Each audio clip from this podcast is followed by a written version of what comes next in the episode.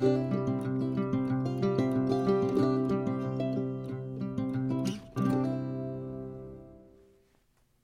folks. I'm Pastor Eric Tritten from Gloria Dei Lutheran Church in Hudson, Ohio, and this is a weekly word.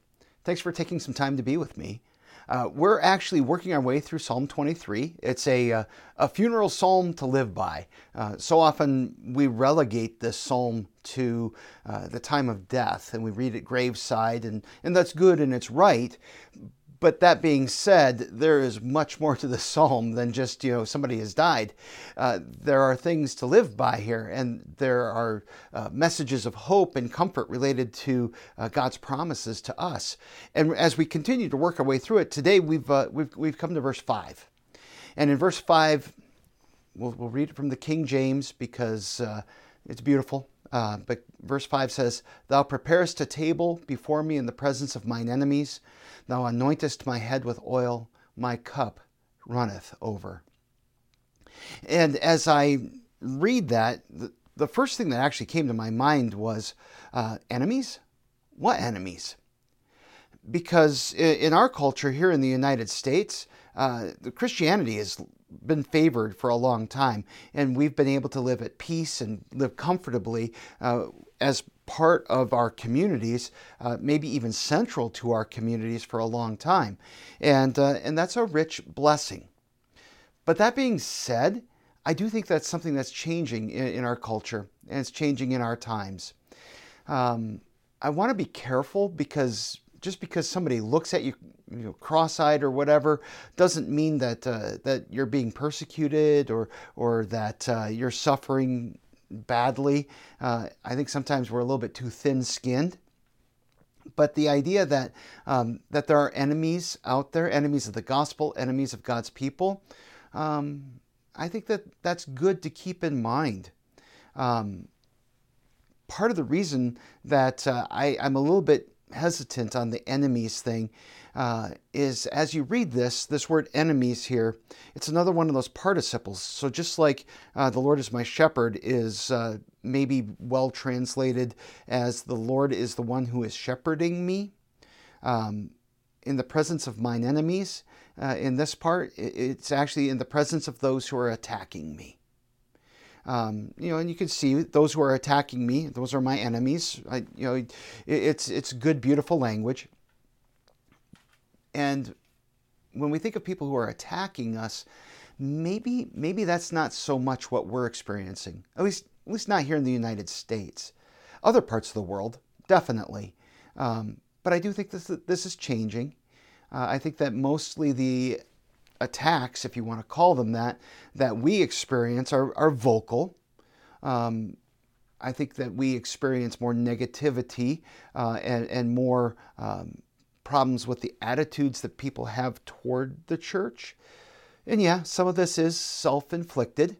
Um, but, uh, but there are people out there who would basically say that the message of God's word and God's values are, are bigoted uh, that you know when we stand up for God's truth on matters of sexuality and and uh, and also uh, care for others that uh, um, that that comes out of a sense of bigotry, uh, which is not true.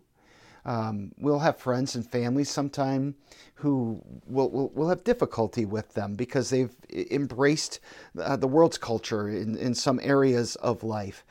I think that's especially true after a conversion. Uh, I was recently speaking with a guy who had uh, become a Christian and his family was not Christian, and he said that they're constantly mocking me and they're they're you know not treating me well and things like that. Um, you know that that's a difficult thing that people do go through. In other parts of the world, Christians do know what it is to be uh, in the presence of those who are attacking me.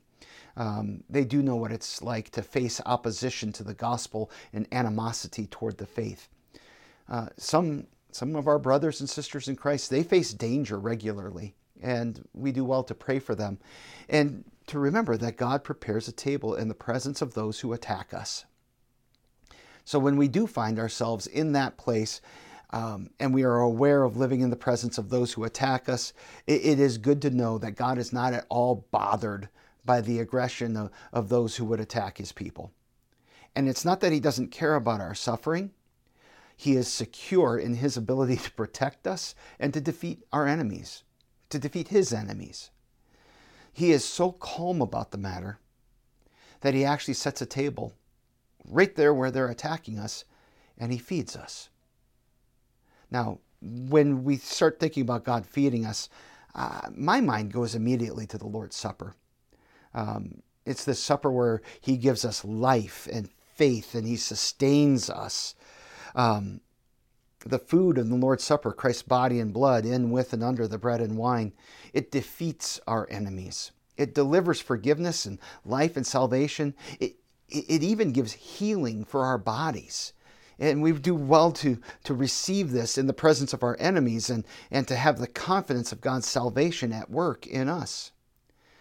That, that leaves us in a place where we can feel secure even when we're under attack because we're fed by a shepherd who has a rod and a staff. Uh, he is more than capable of taking care of us. And it's also good to remember that this is a shepherd who leads us through the valley of the shadow of death. He fear, leads us through death into everlasting life. And this shepherd, this good shepherd who lays down his life and takes it back up again, uh, he, he also raises the dead. And that's a big part of our hope is that we don't just die and go to heaven. We die and we, we rise again. Uh, if you want to look into that a little bit more, uh, I've recently heard about a book by a man named Nik Ripken called The Insanity of God. It, a lot of stuff about the persecution of the church and the suffering of our brothers and sisters in Christ. But the ultimate message that we want to remember is that not even death can touch us because God has prepared a table in the presence of our enemies. Uh, so in this life, we can have confidence and peace, and even when we face the worst that the life can, that this life can throw at us, we know that God is providing for us and caring for us. And from this image of God feeding us, we, we pivot to, from protection uh, from enemies to some beautiful blessings that God gives. Uh, he says, You anoint my head with oil. And there are a couple of images here that are important to grab onto. One is that anointing with oil is a sign of honor. Uh, in the Old Testament scriptures, Moses anointed Aaron to be the high priest with oil. Um, and uh, Samuel also with oil anointed David to be the king. Uh, this this was something that that showed honor and respect and um, and cho- a chosen status. Um, even the, the, the word Messiah has this sense of uh, being the anointed one, the chosen one. And so there's a feeling of that that's connected to the psalm. But because this is poetry, we can we can move uh, broadly beyond that as well. Because we're thinking now of God as a shepherd, and shepherds actually do anoint their flocks with oil sometimes um, as part of their care and their healing. Uh, I, I, looked this up and, and was reading a farmer's blog talking about uh, how anointing used to be used very regularly among shepherds and continues to be in some cases. Um, they, uh, they will anoint the, uh, uh the horns of a ram because sheep like to uh, butt heads, especially the, the, the males as they're fighting for dominance and so they would anoint their, their horns to hopefully help them to kind of glance off of each other rather than grabbing onto each other to keep them from harming each other too badly. Um, anointing with oil was very normal when they would find cuts on, on a, a lamb or a sheep uh, in order to protect it and to help to clean it. But the biggest use uh, that I read about for anointing and, and the most uh, useful use uh, had to do with nose flies, which sounds terrible. Uh, but these are little flies uh, that go around the head of a sheep and they try to get into their nose and they will lay eggs in their nose. And there's all kinds of problems that come uh, from those flies hatching in their, their noses. And what shepherds would do is they would use an infused oil, um, kind of like the way that we use citronella to keep mosquitoes away. Uh, and they would put it on the head of the sheep to repel the nose flies. And I find this image particularly compelling because uh, the devil is called Beelzebub in the Bible, and that means the Lord of the Flies. And there's this image of the devil kind of swirling around our head constantly. and God anoints our head with oil, and He protects us from the temptations and the accusations of the devil. So He anoints us with oil, and our cup overflows. We are people who are richly blessed in Christ. And as I think about our cup overflowing, there's this image of abundance. And I want to grab onto that image I want to live in that image because I think often we're tempted in this world to operate from uh, an attitude of scarcity. I don't have enough. I have to look out for myself. I have to take care of me. Uh, I think that's one of the old lies of the devil that the uh, that God is going to hold out on you and you better look out for yourself. You know, no, that's not the image of the Bible and that's not what God has promised to us. He says that I will richly bless you. That there is abundance now, it might not be abundance in the things that this world values, but as we live in God's blessings, the truth of the matter is that the kingdom of heaven is yours. Jesus has delivered it to you. This world that's passing away, where, where the moth eats and, and things rust and, and they decay, it's going to go away someday. And what you have been given is forever all of the promises and blessings of God are yours.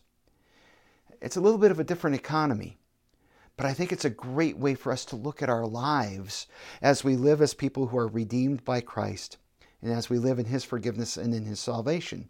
We are people who face enemies, and yet our Lord Jesus feeds us and He provides for us and He cares for us. He gives us life and salvation in the face of death. He anoints our head with oil, both in the sense that He honors us, but also in the sense that He's protecting us and healing us. And our cup overflows because we have been so richly blessed, and the kingdom of heaven is ours. In fact, let me say that a little bit differently. The kingdom of heaven is yours because of Jesus, and that's good news. God's blessings to you. If this has been helpful to you, uh, please like it, share it, um, and, uh, and come back next week when we finish up with uh, Psalm 23, verse 6, uh, as we go through this funeral psalm to live by.